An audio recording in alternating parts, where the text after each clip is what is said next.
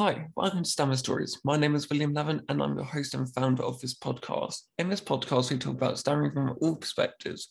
I've been talking to people who stammer, people who work in the stammering field, but also people who just have a general interest in the topic and don't stammer. So today's guest is actually one of my fellow TEDx speakers at when I'm doing TEDx University of Surrey refresh event. And I remember Nina gave me uh, gave me lots of reassurance during my talk. Could to see her happy, smiley face I felt my speech, but also listening to her speech, which we'll talk about more.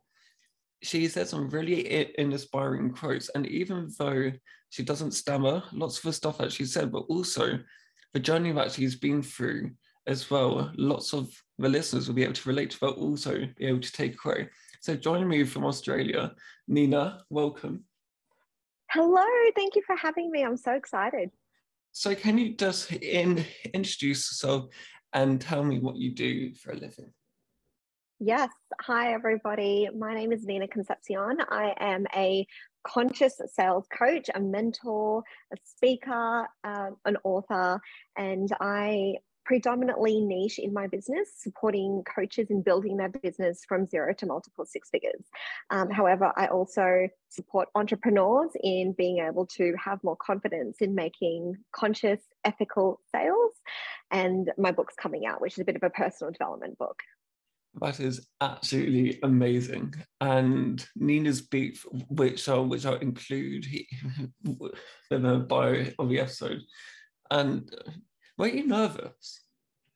Oh yeah, so nervous. Cannot tell. I cannot so tell. I cannot tell that you were nervous at all. Like literally, you owned it. it. Was like, and then Nina was Sweet Hall was quite a hot venue, but also the air was getting quite dry. But but Nina was doing a fruit pastel supply throughout the day, which was a very good. And I had fruit pastels in ages, and Nina popped out fruit pastels, and they helped.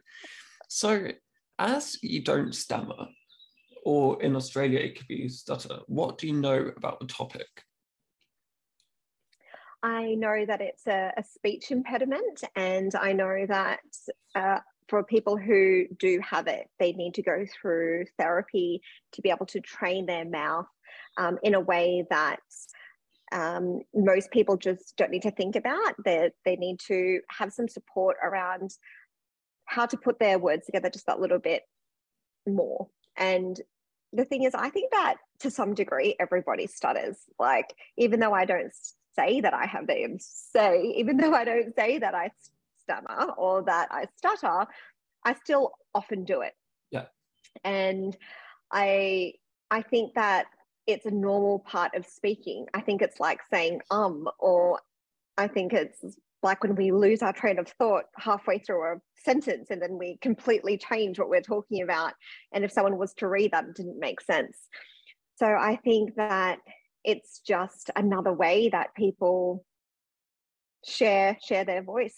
I don't I don't see it as any different as some people are taller and shorter than others. That's absolutely fascinating what you say that. And like you'd be surprised by the amount of people who do see it as something different, but also how they see it as a bad thing. But I, so I speak to a few people who stammer like from a podcast and like there's no sort of community. And I've had some quite scary things said to me because of their stammer. They go, I find it really tough. I've not been able to get a job for six years because of my stammer, because every job that I've been applying to needed fluency. But I thought do we know what the what fluency really is? And like what's the definition of 100% fluency? And and it's fascinating that you say that as you don't stammer because that's actually something that a person with a stammer would say. And because we're just used to it but have you come across many people like with your clients or have you noticed any, like your friends or family if they have a stammer um, there was someone who I used to work with in real estate, and he, he did quite well in real estate, and he had a stutter. Uh, I also, one of my best friends used to also had a, have a really bad lisp. So she's had to learn and she got some help with um, getting rid of the lisp, but, but sometimes it's still like you can hear it a little bit.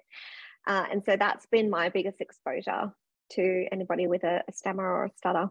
Oh, and is it spoken about in Australia? Like, do you sometimes see like representation of it? Like, in the news, or like now over here, like the UK, it's now becoming more and more spoken about. How how spoken? How much spoken about it is it in like Australia? So the way that I look at stammering is similar to how in Australia it's really, really multicultural. Like I, I, think that Australia is one of the most multicultural places that you'll ever be to, or you'll, where people will ever go, and it still astounds me that there's still racism in the world. Like I, I don't understand it, and so I think in Australia when I've been around someone who does stammer, or even when I worked with that person in real estate, it was just never a topic of conversation because it's just another human. Like it wasn't a big deal. Yeah. And so the fact that um, you said that it's not something that's really spoken about. It seems that in certain areas, it's it's almost like a bit of an elephant in the room, and that speaking out about it is actually really empowering because people are actually pointing it out.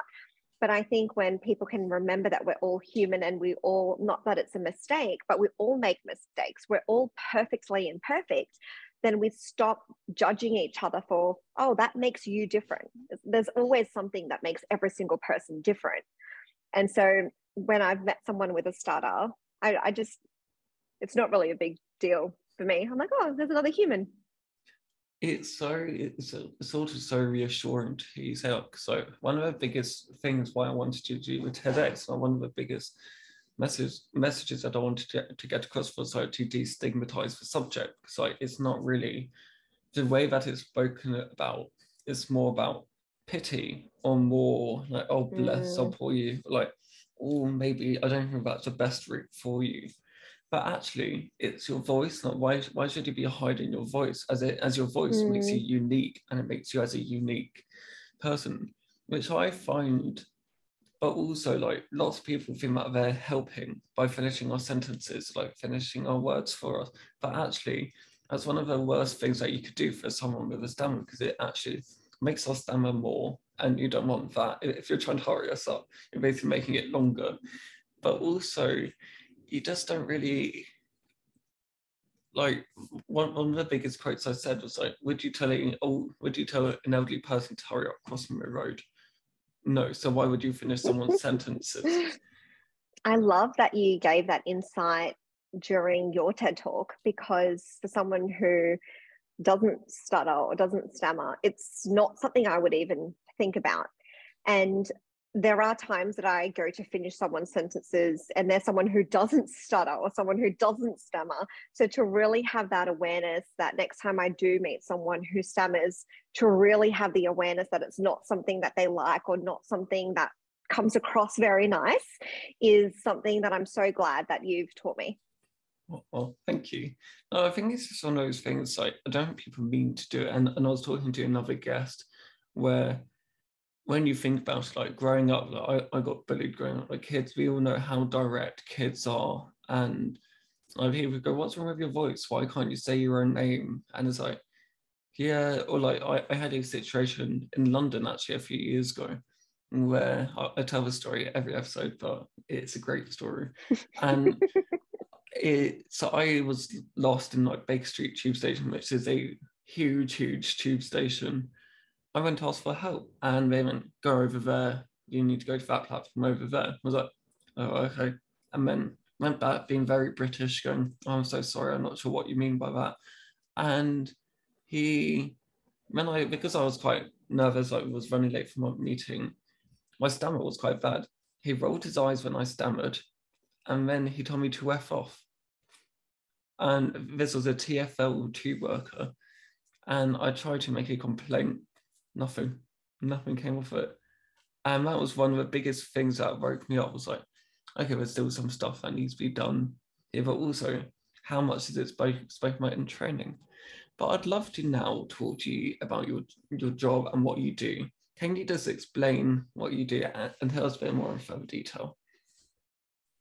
Yeah, so I predominantly shift the mindset of entrepreneurs from being scared of sales, being scared of money, being scared of following up leads and having a conversation about what it is that they do and the service that they provide to being up to being actually able to have heart-centered offers that they're able to communicate with their audience they're able to hop on sales calls they're able to follow people up and they're able to make conscious sales that feel really good and really exciting that are in alignment with their values and who they are. Because something that I covered during my TED talk is that a lot of people don't like sales because of what they identify they need to be in order to be good in sales. But we can actually be good in sales and still be heart centered and still be in our integrity and still deeply care about who that person is. And if anything, I think that's the only way to sell. I think that's the only way to buy we want to be able to feel good about who we're connected with and a business relationship somewhere where we invest or somewhere where someone invests in what we have to offer i don't think is any different. Plus i feel like people feel like they need to be like this the sales sort of not stereotype of it but actually the is the best type of sales are the people who you can connect with and like in more and like you always notice it way more. And like buying a car like by just buying like a new phone in like the shop, you always notice you feel more comfortable like doing the sale with someone who's passionate about the job, but also you feel like you can relate to them on like mm. a everyday sort of level. And they go, oh no, I don't think this could be the best option, but I've done lots of traveling in this car. I think this is the best route. And you sort of feel about, I, I think you also feel better in yourself as well. Like I think you feel like you're actually giving your your true potential and like you're giving like your top advice and how how did you get to where you are? Like what sort of been your journey to, to where to where you are mm. now? Yes. So i was always i was also bullied growing up um, even though australia is quite multicultural when i was younger um, there weren't many asians. So the school that i went to i was like I was called fish lips. So it was called, uh, people would say that I'd have a flat nose. Um, like I was, I was bullied growing up as well. But leading into high school, I was always that weird person that asked questions about life. I was always the one saying, but what's the purpose of life? What's the purpose of this? Why are we doing this?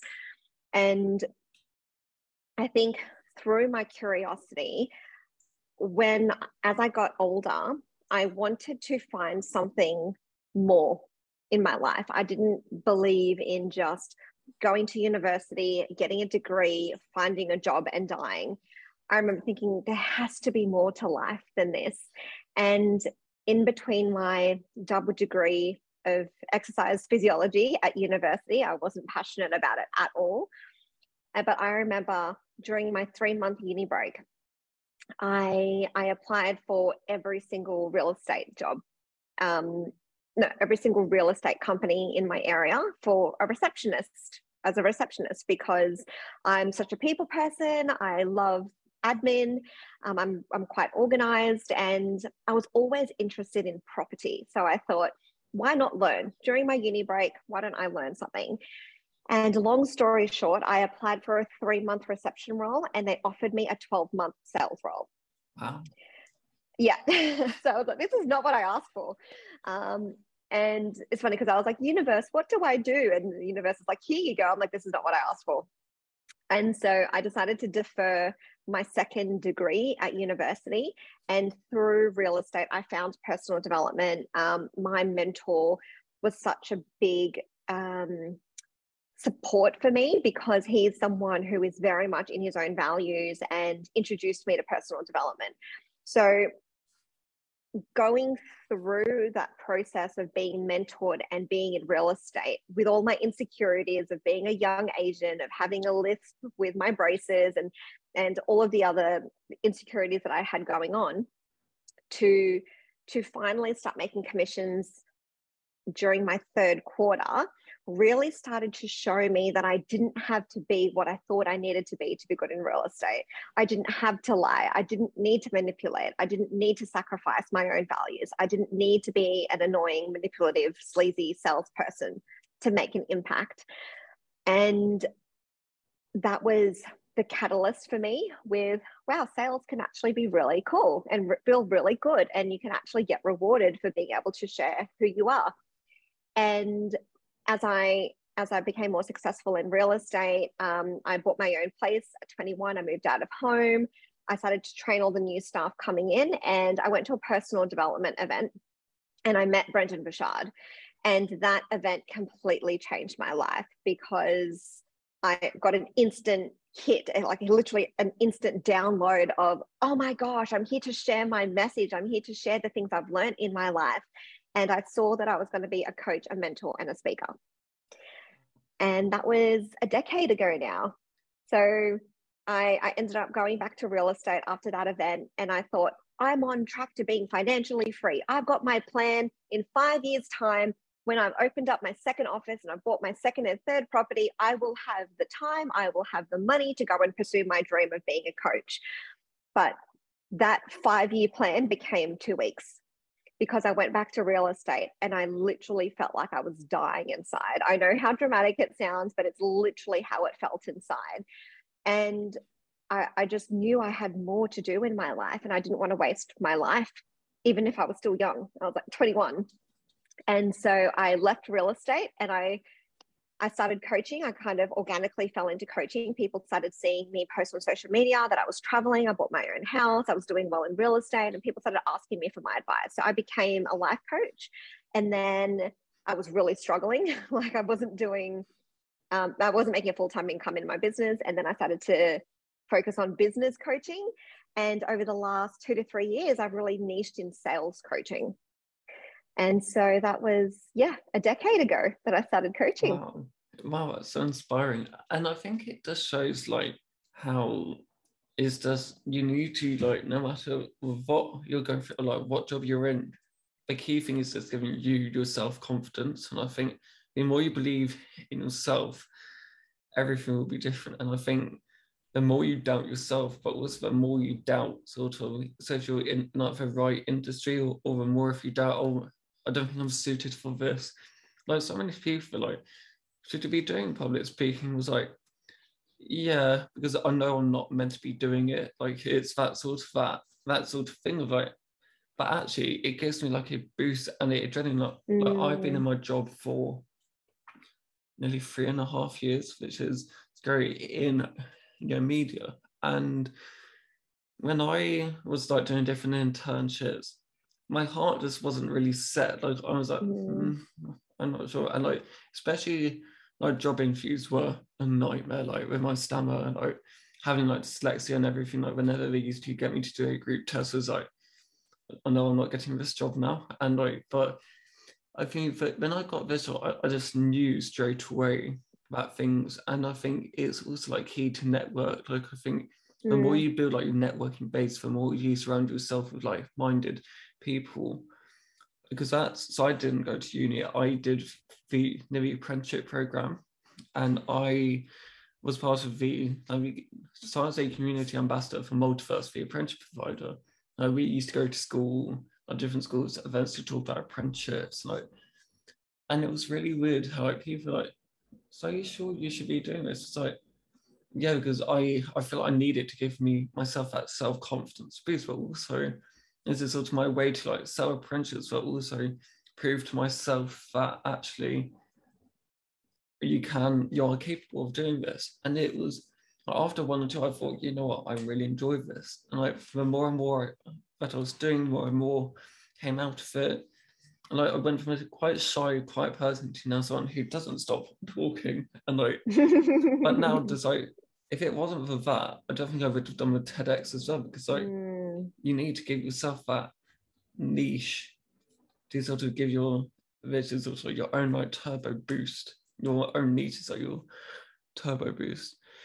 So we spoke about when so before we started recording the episode. I'll ask you a question. So, yeah. what was that question? So my question for you was what made you decide to start the podcast, this podcast in the first place?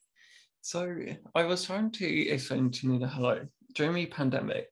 Like I realized that Stem wasn't spoken about, and I realized that there wasn't a platform as such. Like people with a stammer to sort of prove to themselves that they're doing amazing stuff, but also help others out. There wasn't, rather like Twitter, like the odd Facebook group, there wasn't a platform where people could go, so I want to hear a inspiring person's story who stammers in media, or I want to hear someone who doesn't stammer in PR but want to hear people's perspective, or I want to know, no.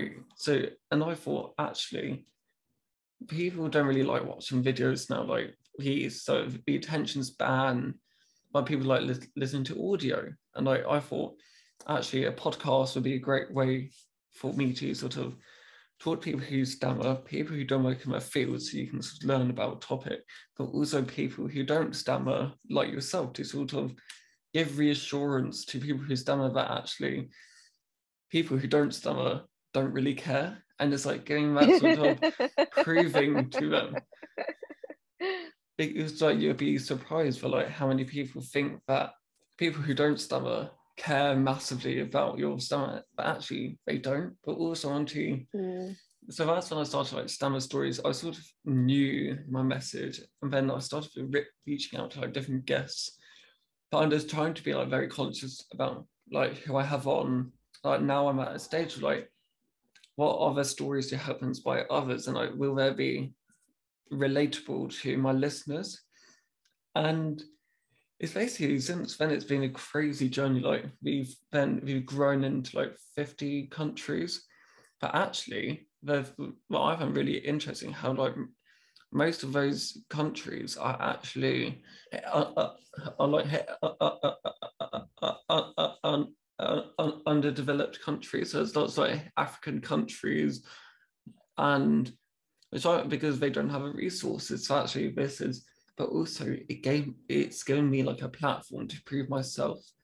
I've met mm. so many new people, and I I've had like, do you watch TikTok? A little bit. okay. Have you heard of Mimi Darling Beauty? She's eh, no. she, you may not have come across, but she's basically this TikToker who's damaged and she goes through like the drive-through. Like there was mm. one video of hers that went viral, and it has over 45 million views on it. Wow. And, and literally the, the topics now become who's like I had her on that we did a few content. Oh, amazing. Which is just amazing. I think the key thing is just to hear everyone's stories to feel like you're not alone, but also just to give yourself mm. the inspiringness. Mm. Yeah. That's very beautiful. Thank I love you. that. I love that you that you have used this platform to be able to inspire people to remind them that they're not alone because we're not, yeah. regardless of what we're feeling insecure about or what we haven't learned to yet love about ourselves or uh, whatever it is about us that some people don't like like I have an incredibly loud laugh. Like people describe my laugh as like a witch cackle. So when I crack up laughing, I'm really loud that when I'm in public, people look at me. And I used to be really insecure about it because like when something is funny, like I am loud. And people used to be like, oh my gosh, she's so loud. And uh, it's funny because I started to realize other people in my life in my life saying, "Oh, I bloody love your laugh! Like I love your laugh." I, I like, absolutely love, love a good laugh. I absolutely love a good laugh. yeah, and I think it's about remembering that we're not alone. We, I think Brendon Burchard says this: whenever we think we're alone, it's really hard to get out of it because. Yeah how can anyone understand if we're the only one that we think has ever gone through that? But when we realize we're not alone and someone else in the world has gone through what you are going through, we realize that we can get through it.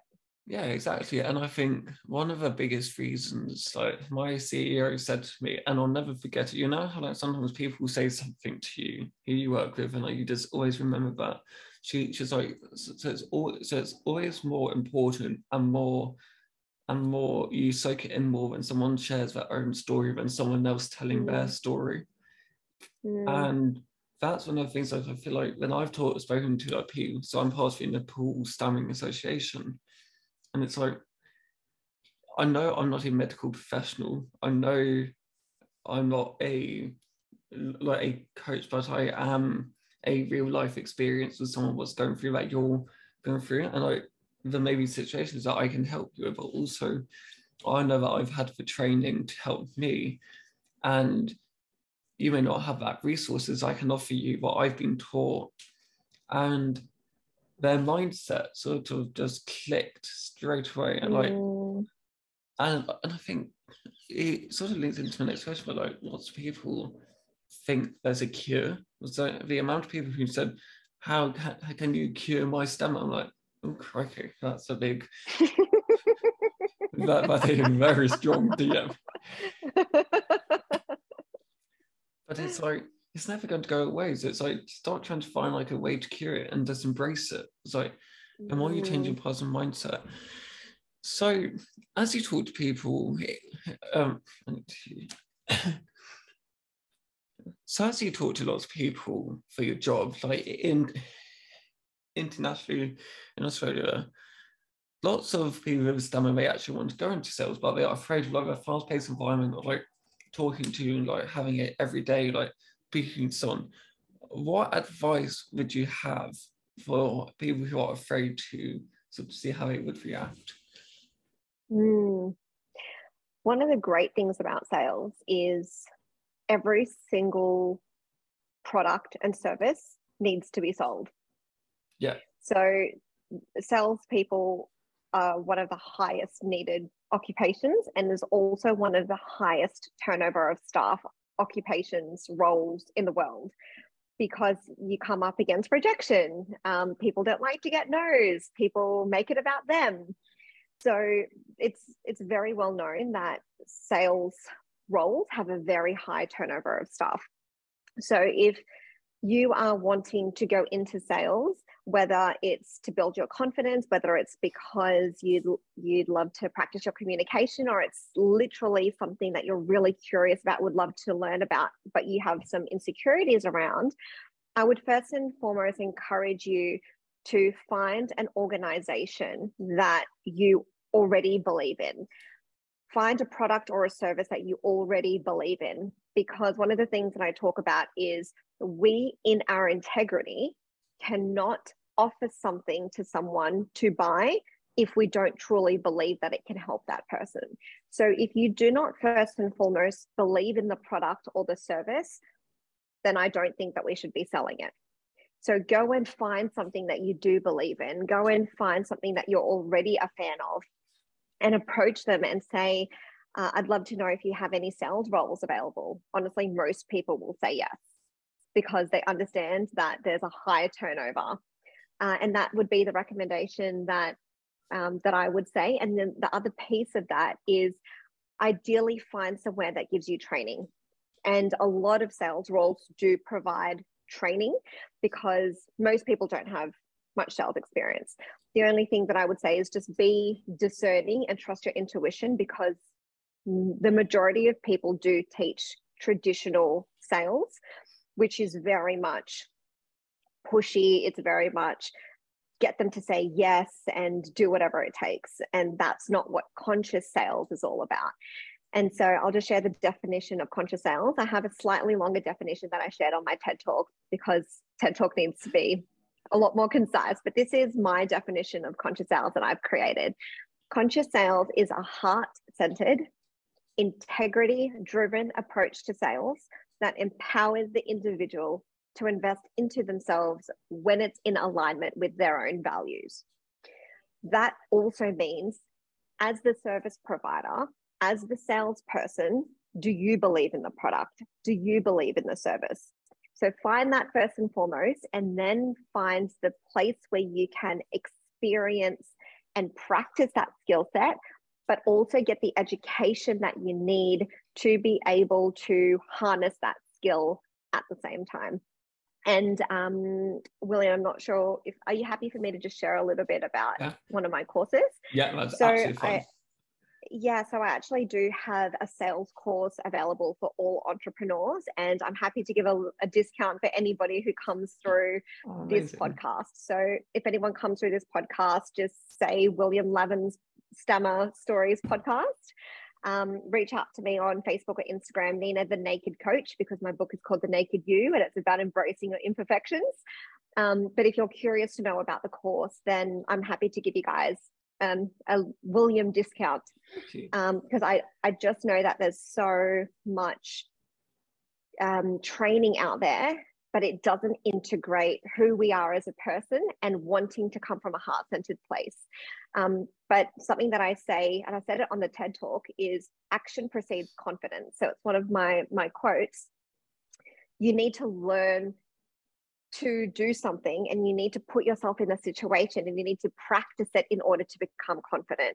We don't become confident by thinking about it constantly. We become confident by practicing and by implementing and exercising that muscle of whatever it is that we'd like to get better at. Well, and so, so, so this draws me back to being like how inspired I was like just listening to like your but I think it's just so key like just be yourself and like when you're passionate about something you can just tell the differences when like someone's passionate about their job compared to someone who's maybe passionate about their role but they may not be passionate about what they're trying to sell like what they're trying to. So uh, when i think you think oh they can't notice that actually you can and like you can nothing is better than a like a salesman like a salesperson who's actually passionate and like they mm. and being able to relate to you. And but also we will share like the leaders course like on our social medias as well. And like with a discount as well. So thank you very much for that. And the next question uh, so i realized that i worded this quite directly and it's not what i try to mean come across. Um so sadly like we spoke about the topic isn't like the stigma around it is not that good. And one of the things is, is like in an everyday situation like when someone goes up to ask for help in like a shop and they struggle like with a stammer or like if they see a member of staff like behind the shop counter sort of rolling their eyes or anything. If you came across that situation, just out of curiosity, what mm. would you do in that situation? It's interesting because I was thinking about this when you were sharing me your story. It was at the subway. Yeah. In the subway. And I, I think that regardless of if you have a stammer, regardless of how old you are, regardless of what you look like, regardless of where you are in the world, we are always sometime or another going to come across someone who's rude. And it could just be that they're having a bad day. And so when I come across, and you know, I still come across those people, like they're rolling their eyes yeah. and they just don't want to be there. Like me and my partner really appreciate good service. Like we like to go to cafes, we like to go to restaurants.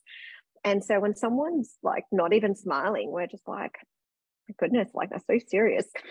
And um, one of the things that I've thought about as those as I experience those things is remembering that they're probably having a crappy day. They're probably unhappy about something. Maybe they've gotten some bad news. So rather than making it about me, rather than me thinking, is there something wrong with me? Is there something that they don't like? It could literally be nothing about me.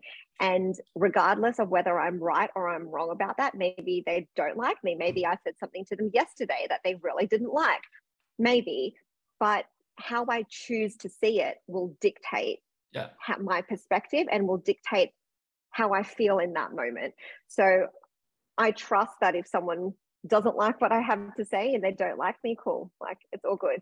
But if somebody wants to tell me that I upset them, okay, cool, like ha- happy for them to tell me. But if they haven't directly said to me um, that I've done something to hurt them, I'm just going to assume that when anyone is in a crappy mood, it is not my fault.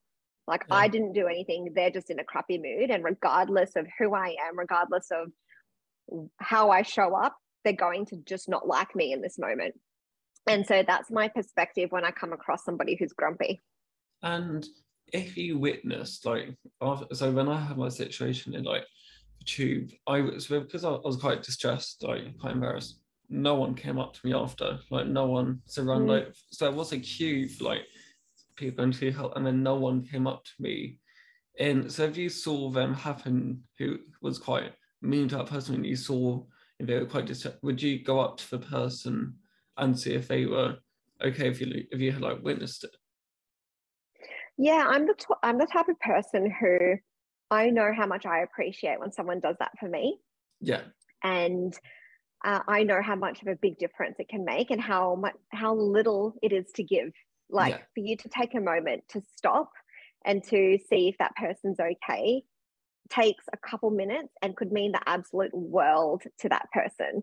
Yeah. Um, I remember when we just got back to Australia, we because we um, our, our lease was ending and we needed to find a new home, and we were staying at an Airbnb. And me and my partner went for a walk with our little girl, and she was in the pram. And I remember we got to a set of lights, and we were we were just we were still walking, and the set of lights next to us went green for the pedestrians to walk and there was a, a lady, she's probably in her 50s, late 40s, walking uh, um, a, a, bigger dog. And um, the dog like tried to run and she just face planted it straight onto the in the middle of the road. And uh, she was a bit disheveled and didn't know what to do and then she was swearing at the dog and me and my partner were like oh my gosh. And so like he put the brakes on he was he was pushing the pram. So I like I walked over and I was like, oh my gosh, are you okay? Like we tried to get her off the road. My partner put the brakes on the pram and then came over and picked her up and I got the dog. And then we ended up pretty much walking her home because like her head was bleeding and she's like, thank you so much. Well, like it's fine. Like it's all good. Mm-hmm. There was even someone in the car who pulled over and was like, Are you guys okay? Like, do you need anything? And i just think it makes such a difference for the other yeah. person like there's there's been situations where like i know i've been in situations that weren't very nice and i just thought i can't believe no one's come up to me yeah. to yeah. see if i'm okay um but i've also really learned to be okay even if no one comes up to me so in those situations, I, I ask myself, how can I love myself through this? How can I be there for myself the way that I wish someone would be there for me? Yeah, and when I do think about it, someone came up to me like after it happened. I think it just would have like calmed down like the overall situation. And I think the fact there was a queue, but also people were watching the situation when still no one came up to me. But I think now, whenever I see someone struggling, I, I, always say, "So you're okay," or, but also I think I so I got some some of my friends who who have like struggled with mental health, like being around them like it's widened me up to like other things as well. So if I know I can spot someone's a bit down, I'm like, "Are you okay? Mm. Don't go out for a coffee," or just have that conversation. And I ask this question to every guest, but I don't give you warning about beforehand. When you when you think of someone famous who stammers, who do you think of? I don't know anyone famous who stammers, or maybe I do know. I just haven't noticed. Joe Biden. So Joe Biden, the US president. It sounds familiar. So his Joe, name sounds familiar. So the US president, we got Ed Ed Sheeran. He stammers. Oh wow! And then Marilyn Monroe, she had a stammer, which is wow. crazy. And uh, the person who played Darth Vader, but I can never remember his name. James Earl mm. Jones. I'm not sure. Like, it just shows that it didn't stop them. Oh, exactly. Right, Re- regardless of whether it's a stammer or whether it's someone thinking that they're ugly or thinking that they're too short or not smart enough or not educated enough, we can choose to let those things stop us from yeah. making a bigger impact or doing what we want to do. Or if you want to go into sales go into sales. If you want to go on stage go on go and speak on stage. If you want to start a podcast go and start a podcast. Um, whether it's a stammer or something else in life i think it's and i'm not saying that this is your listeners but just human behavior in general is it's easy to make excuses. It's easy yeah. to say, if I didn't have this, then I would do it. But when you've seen other people still show up and still fulfill their mission, even with all of the the insecure the perceived insecurities that people could use those as excuses, it really, for me, really opens me up to think, well, if they can do it, I can do it. If they can do it, then what why am I making these excuses? Yeah, I absolutely love that. And sort of like I see spoken about being whole. How did you find your TEDx experience? Like the day, like the day was such a great day, and like just meeting so many amazing people. I had such a great time. I, am actually really happy that it wasn't in my hometown. Yeah. Um, I loved connecting with other people. I loved that I was in England and I didn't really know anyone. Although one of one of my good friends, Chris Richards, he actually came. Um, oh. He, dro- he drove to come see me, which was really nice. And one of my good friends who also lived in the UK, she did come. So I did know two people. Um, but honestly, the, I thought the team was so amazing. Oh, amazing. They were so friendly. I had such a great experience working with them. I think that the other speakers were lovely. I, you know, I got to connect with you. I loved that we got front row seats as yeah. the other speakers. So we got to sit and watch some of the other speakers. Um, I'm I really enjoyed the experience. It was really yeah. fun. So did I. And I it, it was just such a great day, but also just something different as well. And I think it it wasn't until that night when it all sort of clicked in, like every emotion like clicked in because I think just the adrenaline of like the whole day. Mm. And I, I was not sure if you had the same thing, but like when I did the, I was way more nervous like doing my rehearsal to like to my team. Like my team run through, I found way more terrifying than doing the actual speak. but it was just a really odd thing. Like, I, I remember getting to the venue and like, I remember like dropping off my bags saying and then going back outside to like meet to greet my friends and so they were all like together in like one group. And then I remember just going backstage and that sort of bit is a complete blur. And mm. I, I remember getting mic'd up going to the side of the stage. The only thing I, I cannot tell you for laughing what the person in front of me was saying the only thing I could hear was was my heartbeat. And like the, the only and, and literally you could have seen the big TEDx letters in the front row. I could see your face, just see, could see your smiling face, and I thought, okay, because you literally can't see past the front row, can you? Like, mm. you almost need to squint to see to see the back. Yeah. yeah. And then my mic wasn't working with first bit, so I didn't know. So then Zach had to mm. quickly swift on and then take my mic. And it was just, I mean, when I came off stage, you're like, oh, do you want to watch the next speaker? I was like, no, I need to go backstage, just have a moment, just to compose myself, and just be like, just really, do you know how sometimes like you just have to reconfigure yourself and like just get mm. you back into like it, it just didn't click. And then, then I got home, it makes me laugh. Like I had like one or two drinks to celebrate after.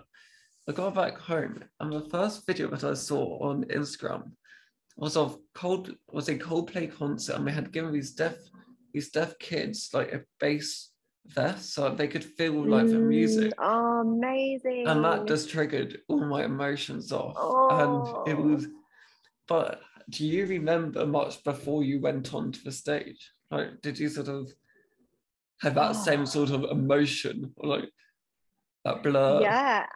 Um, I, d- I definitely went in waves um, I used to to dance on like I used to do acting. I used to um, do stage and and perform and dance. And I remember every single time I, I'm about to dance, like literally, I'm jumping on the side because like I'm feeling all the nerves in my body and I'm, I'm feeling all the energy. And I remember just I was like freaking out in the inside. And I just I remember standing on the side of the stage when the previous speaker was finishing up um, her her speech, and I hadn't heard her speech before, but obviously I was in my own world. But I, I didn't know when it was coming up to the end. I just knew, you know, yeah. when she claps, then oh, I'm coming on. And I remember just leaning on the table on the side of the stage, closing down my eyes, and just yeah, like nice long deep breaths because otherwise I'm like ah! like inside I was like freaking out center, center myself. I got this. I got this. I got this. I got this. I got this. I'm like, you can do it. You can do it. I got this. I got this. I got this. And just center myself, like just remembering um, something that I really kept at the forefront of my mind was success is when preparation meets opportunity. Yeah. I'm like, and I was thinking, I've done the preparation, I've done the practice, I've practiced this so many times, I've done the lead up. You know, I've been disciplined with practicing it every single day for however long and just trust myself. Go in, trust myself. Even if I forget a little bit, just keep going. And on the actual rehearsal, a couple days before, I did forget what I was talking about, and I just found my feet again. And I remember thinking, oh, worst case scenario, that happens. and I actually didn't forget anything during my speech, which is amazing. Yeah. Um, but the biggest blur for me was the actual talk. Yeah. I think I was just so going through everything I had practiced, but really wanting to feel the audience that I was just focused so much about that moment and being in that moment and finding my flow and being present. And then afterwards, I'm like, oh, I'm done. Yeah. I'm hungry now. Let's Yeah. eat. But like I, but I just definitely relate. And like when I was backstage, I, oh, I was just like to myself, soak in this moment. So this is a very special moment to be waiting to go onto the Mm. TEDx, and I just soak in that moment. And then it would just be second, then it would just be a massive internal scream, thinking, what, what, what, what have I done to be here? and I, like it's just that moment, and then after, and I don't think it because I've been I'm a neurodiverse brain. It's quite methodical. Like my one one or two processes, I've been so I had my speech fully written out, and then I had cue cards which I then used for the audition of the speech. But they still had like quite a lot of detail. And I did when I did my PowerPoint, and then I did cue cards of my PowerPoint Mm, and then to just take things to the whole next level, I basically split out my speech into each slide.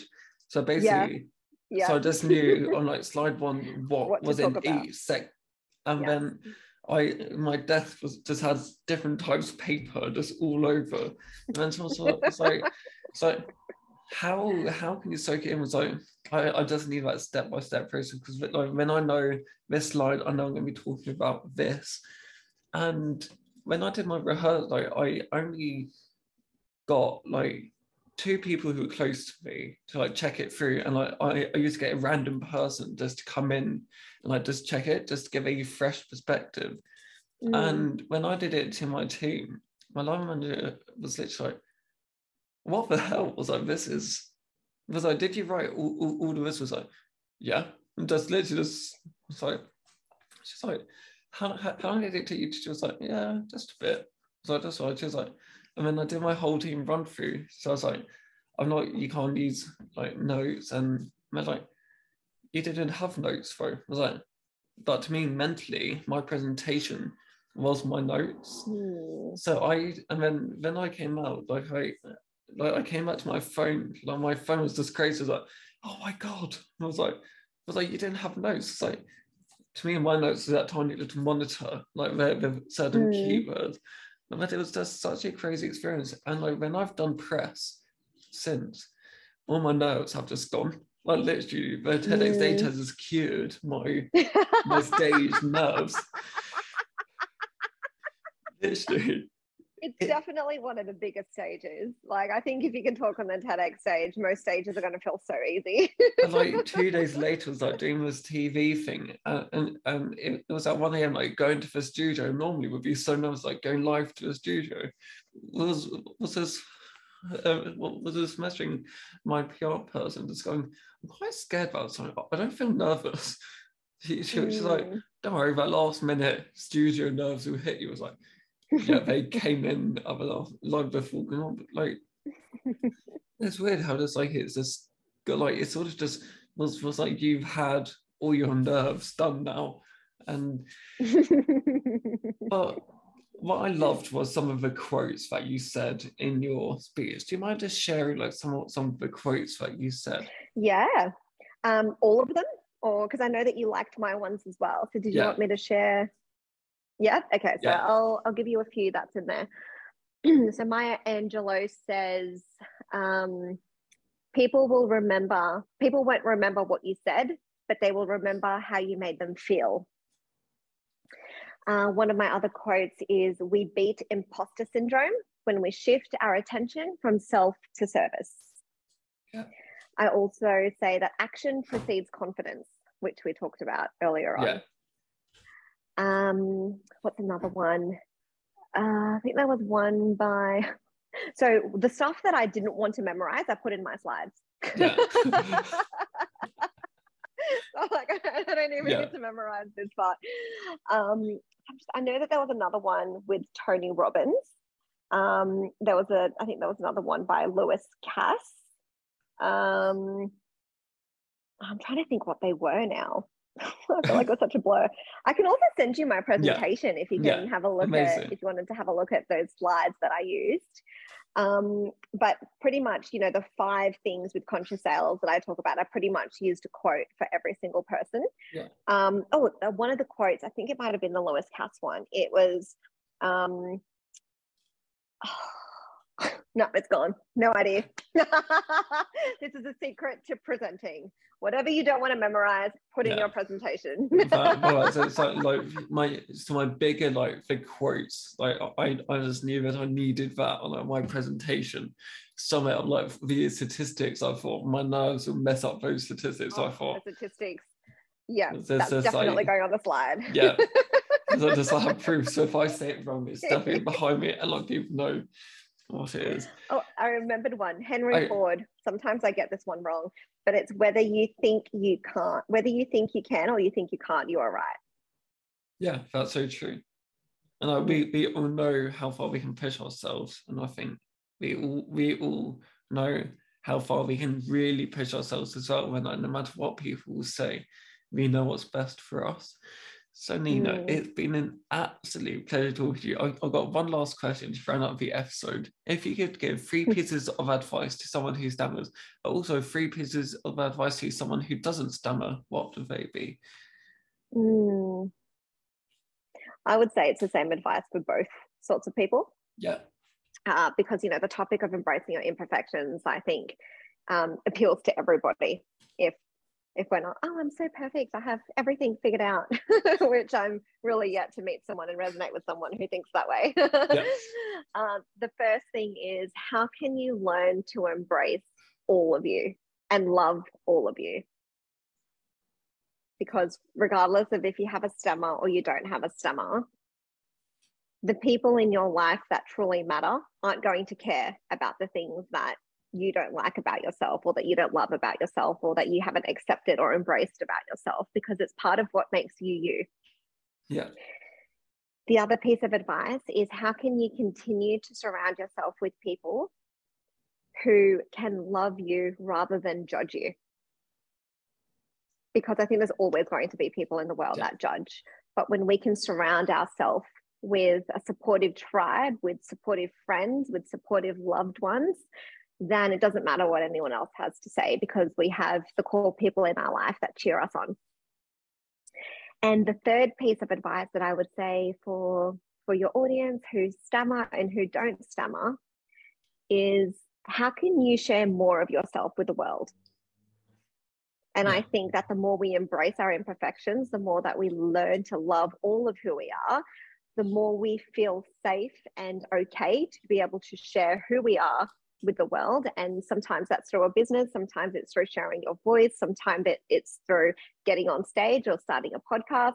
And it could just be you going outside more, you networking more, you going and pursuing that dream that you've wanted to do for so long, whatever it is. How can you just express more of who you are? Oh, that is absolutely amazing. Uh, then what fantastic advice to round up the episode. So Nina, it's been an absolute pleasure uh, talking to you. And thank you so much for joining me today.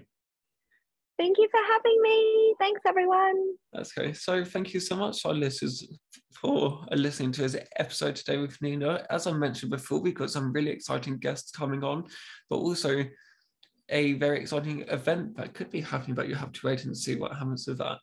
I've included the link to mine and Nina's TEDx talk where you can watch us, but also included the link to Nina's course and we'll include the discount as well.